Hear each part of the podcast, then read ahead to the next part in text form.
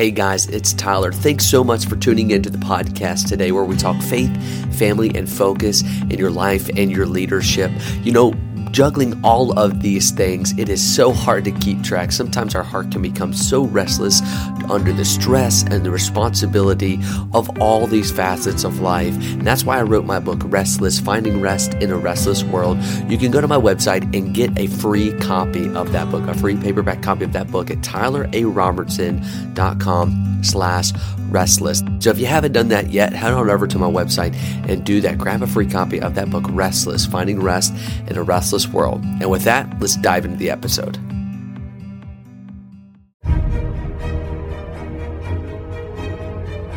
Welcome to this episode of the Navigators Podcast, the podcast that equips men and women to steer the course of biblical Christianity in our culture today.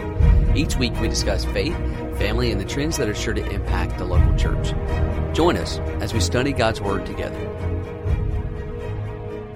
Have you ever noticed that some people are hard to reach? You try to call them and they don't call you back, or you try to email them and they don't uh, they don't email you back in a good time frame, or you try to schedule a meeting with them and it seems like something always gets in the way. Schedules always conflict and you have to reschedule your meeting or you're not able to make that appointment, whatever the case may be. That's annoying, isn't it? Well, we turn in our study to John chapter 3 and we meet a man who is very, very desperate. He's desperate for answers, he's desperate for God. And he wants to meet with Jesus. Jesus, he was a very busy man. He was in Jerusalem at this time and performing miracles, preaching messages, and, and constantly having townspeople pressure him for his attention and question him. He was a very busy man. But I love how Jesus, although busy, uh, was willing to leave the 99 to save just one, right? He was able to go after one, one soul, to sit down with one man and answer his questions. And you know what? Jesus uh, will meet us as well. He wants to meet us, He wants to fellowship with us. He wants to be individual. A lot of people believe in Jesus, but they don't believe that He's individual to them. They don't believe that He loves them. They can believe that He loves the world, but that, that but they have a hard time with the fact that He loves them. And Jesus loves you. He wants to speak with you today. He wants to have a one on one conversation with you today. And here we find a Pharisee, Nicodemus, who is wanting to question Jesus, wanting to get some answers. And Jesus is willing to meet with him. The Bible says in verse 1 that Nicodemus was a man of the Pharisees, he was a ruler of the Jews. And you know what a Pharisee is? They were fair, you see, right? They were fair in the eyes of people. They were religious people, good people. Uh, they uh, esteemed the law. They esteemed oral laws. They had a great commitment to oral laws, and in fact, some, some in some cases to a fault. Uh, they held oral laws and uh, uh, preferences and teachings of, of men. Sometimes they elevated it on the same plane as Scripture. That was a Pharisee. Tradition was big for them. They were the strictest sect of Judaism. They were known for their, their piety and uh, their kind of holier than thou attitude. But before we point the finger at someone like Nicodemus, I think it's important to know the first three words of the chapter. John chapter 3, verse 1 says, There was a man. We say, what, What's the significance there? Although Nicodemus was a Pharisee, he was a man, right? With all of his teaching, with all of his knowledge packed in his brain, with, uh, with being able to wax eloquently on Old Testament doctrine, he was still just a man. And we see his humanity in his desperation uh, to meet with Jesus and to get answers. And through all his attire, through all of his knowledge of the law, he was still just a man. He was like you and I that desperately needs Jesus. We often like to peg the Pharisees, you know, for being villains in Scripture. We look at them as villains, but you know they were just people. You know Jesus was still after their hearts as well. Jesus preached to sinners. You hang around publicans. We see that often. The Pharisees would rebuke Jesus for that.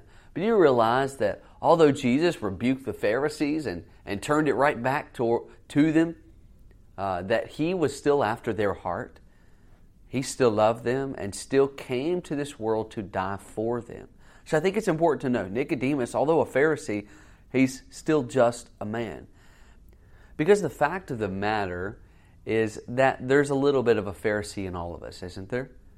There's a little bit of that Pharisaical attitude of self exaltation and pride that likes to peer up its ugly head from time to time. And that's what I want to talk about today. We'll get to Nicodemus and his questions in the weeks to come and unpack John chapter 3, one of the greatest verses in all Scripture. But first, let's look at some attitudes, some things that we may have in common with the Pharisees, some Pharisaical attitudes that are in our heart. Number one, I would say, is we value rules more than relationship. So often we are we are prone uh, to set guidelines and standards for ourselves that Jesus never set for us. We set guidelines and preferences. And I understand, I'm not talking about uh, corporate worship, I'm not talking about uh, uh the role of a pastor, but I'm talking about you as an individual, you as a Christian. Sometimes we set expectations and rules on ourselves that are literally ungodly. They are they give no regard to God. That's what the word ungodly means. And we put expectations on ourselves and then we expect spiritual fruit and Jesus says that's not my way. You don't you don't gain uh, spiritual life or bring forth spiritual fruit by your doings. You bring forth fruit by being who God wants you to be.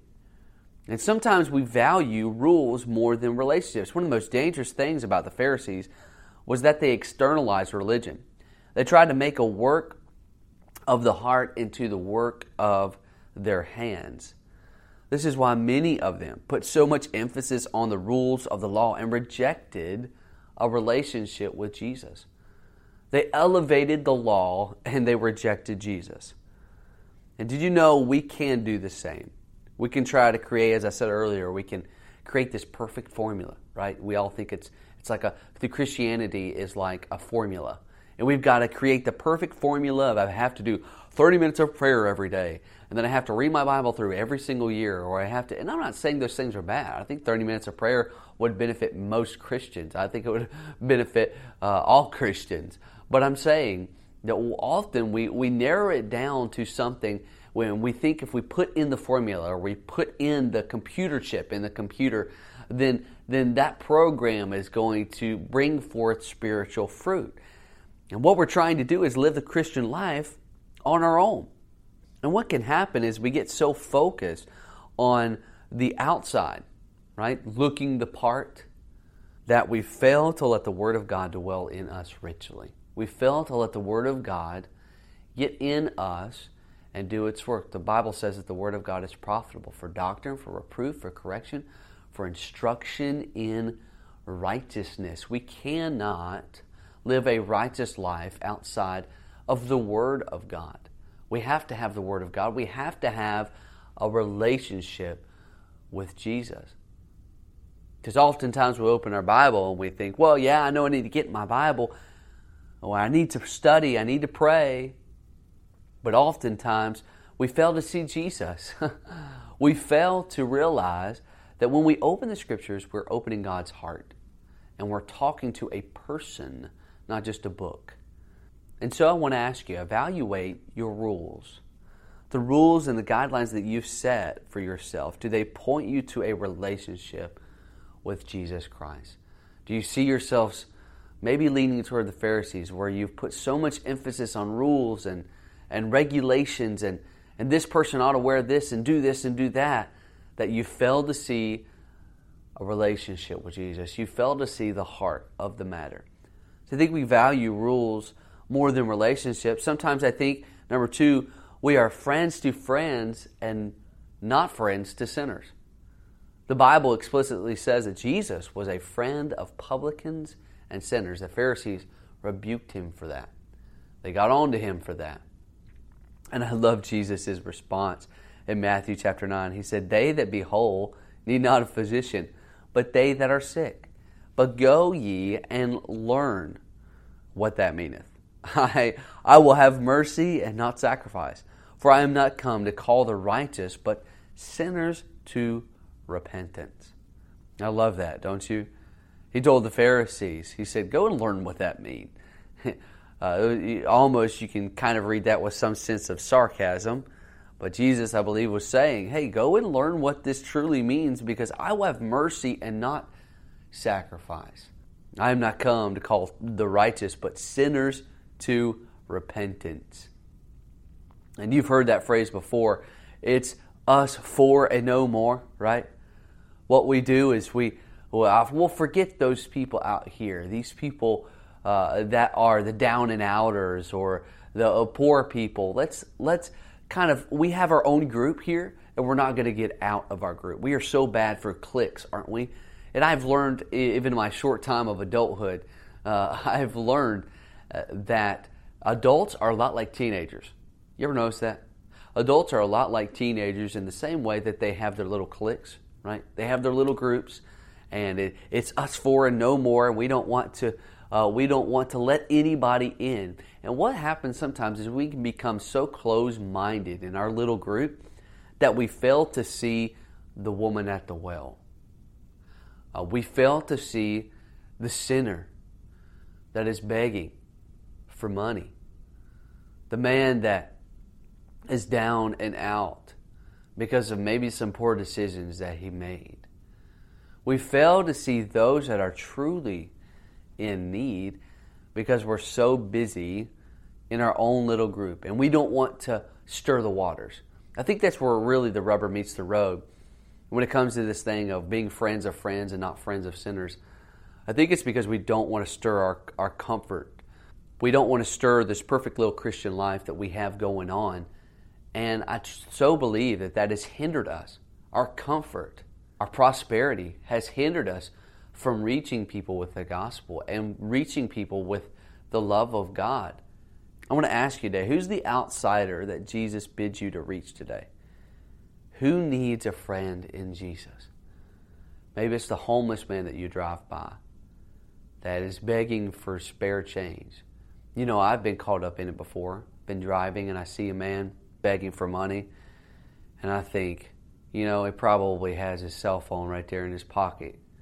Or he probably goes to that parking lot across the street and gets in his car and drives away at the end of the day. Don't laugh at me. You know you've been there, right? You know you've thought those same exact things. Uh, you think that uh, there, there's something fishy going on here, but you know what? That'll never stop me from sharing the love of Jesus and being a friend to sinners. Because you know what? You were a sinner. I was a sinner once. And I'm glad Jesus came to me. Number three, I would say, we magnify others' faults and minimize our own. You know, we love the spotlight. Let's kind of be honest with ourselves, okay? We love the spotlight. We like attention to be on us, right? It really exhilarates our pride. But when it comes to our faults and our failures, we would totally be okay with someone stealing the show, right? We want the spotlight, we want to be the center of attention, but when it comes to our faults and when it comes to our sins, our dirty laundry, uh, we would rather nobody see that. We would rather somebody else be in the spotlight.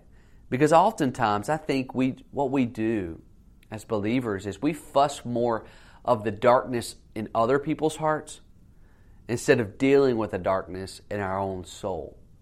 Right? We fuss at the world uh, for this gets on my nerves. I'm just gonna I'm just gonna kind of go into pet peeve here. This gets on my nerves. It's so amazing when God's people look at the world who lives their life without God and they get upset because they make ungodly decisions. I don't know why, but that gets under my skin because we act so surprised that ungodly people make ungodly decisions. Wow, Wow, how dare a sinner make a sinful decision? how dare somebody without God make an ungodly decision? And we act so surprised when the world is so dark around us. And I think so often it's easy for us to sit in our, our La-Z-Boy chair and watch the news and fuss at the darkness out there. But you know, I love what one preacher said I'm more concerned with the darkness that's in my own soul.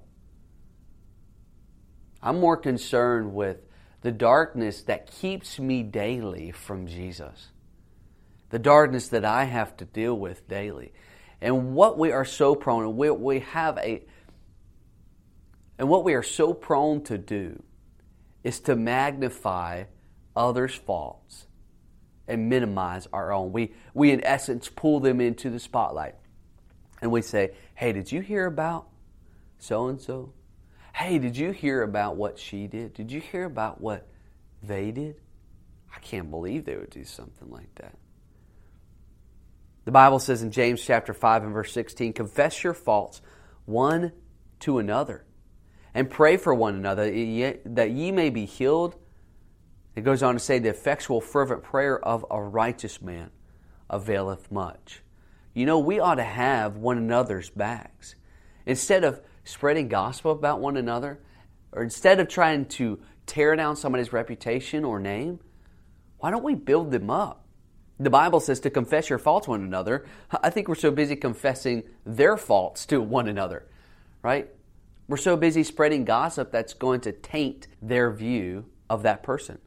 Galatians 6, verse 2 says this It reminds us to bear you one another's burdens and so fulfill the law of Christ.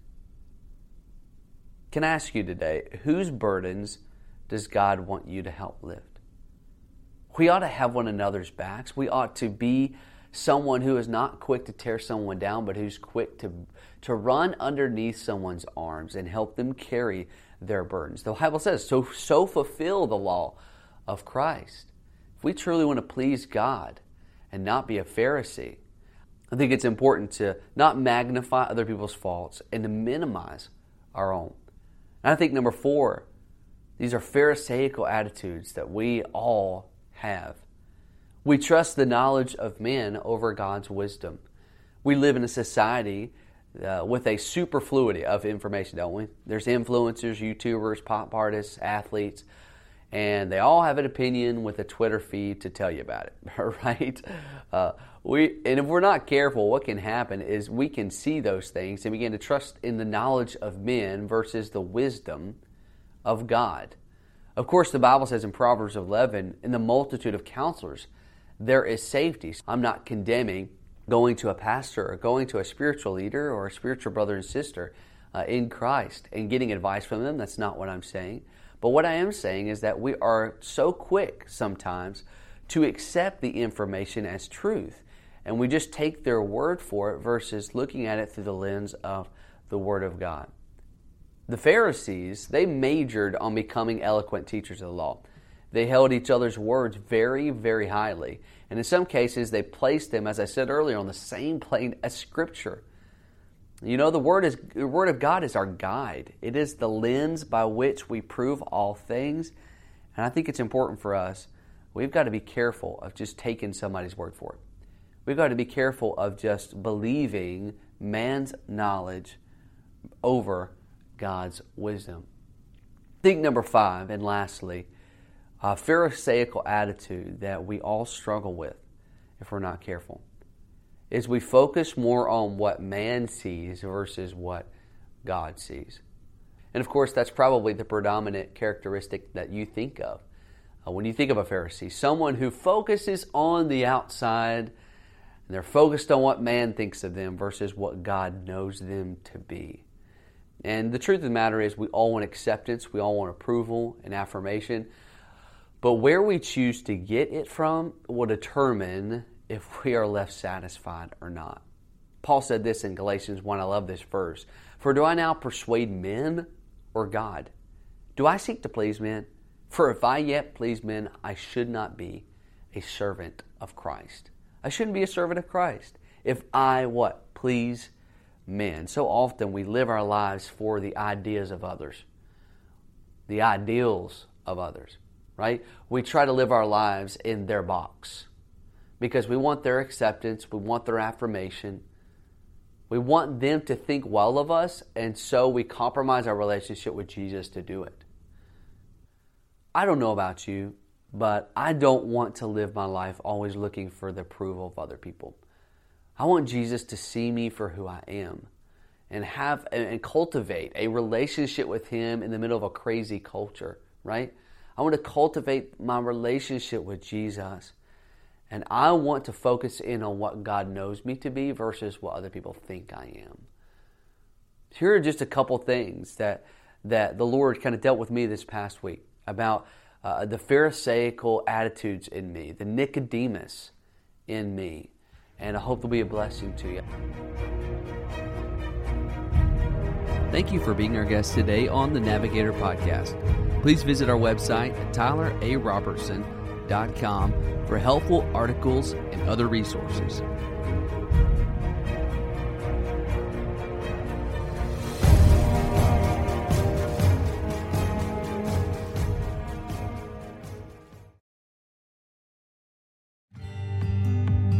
Thank you so much for listening to today's episode.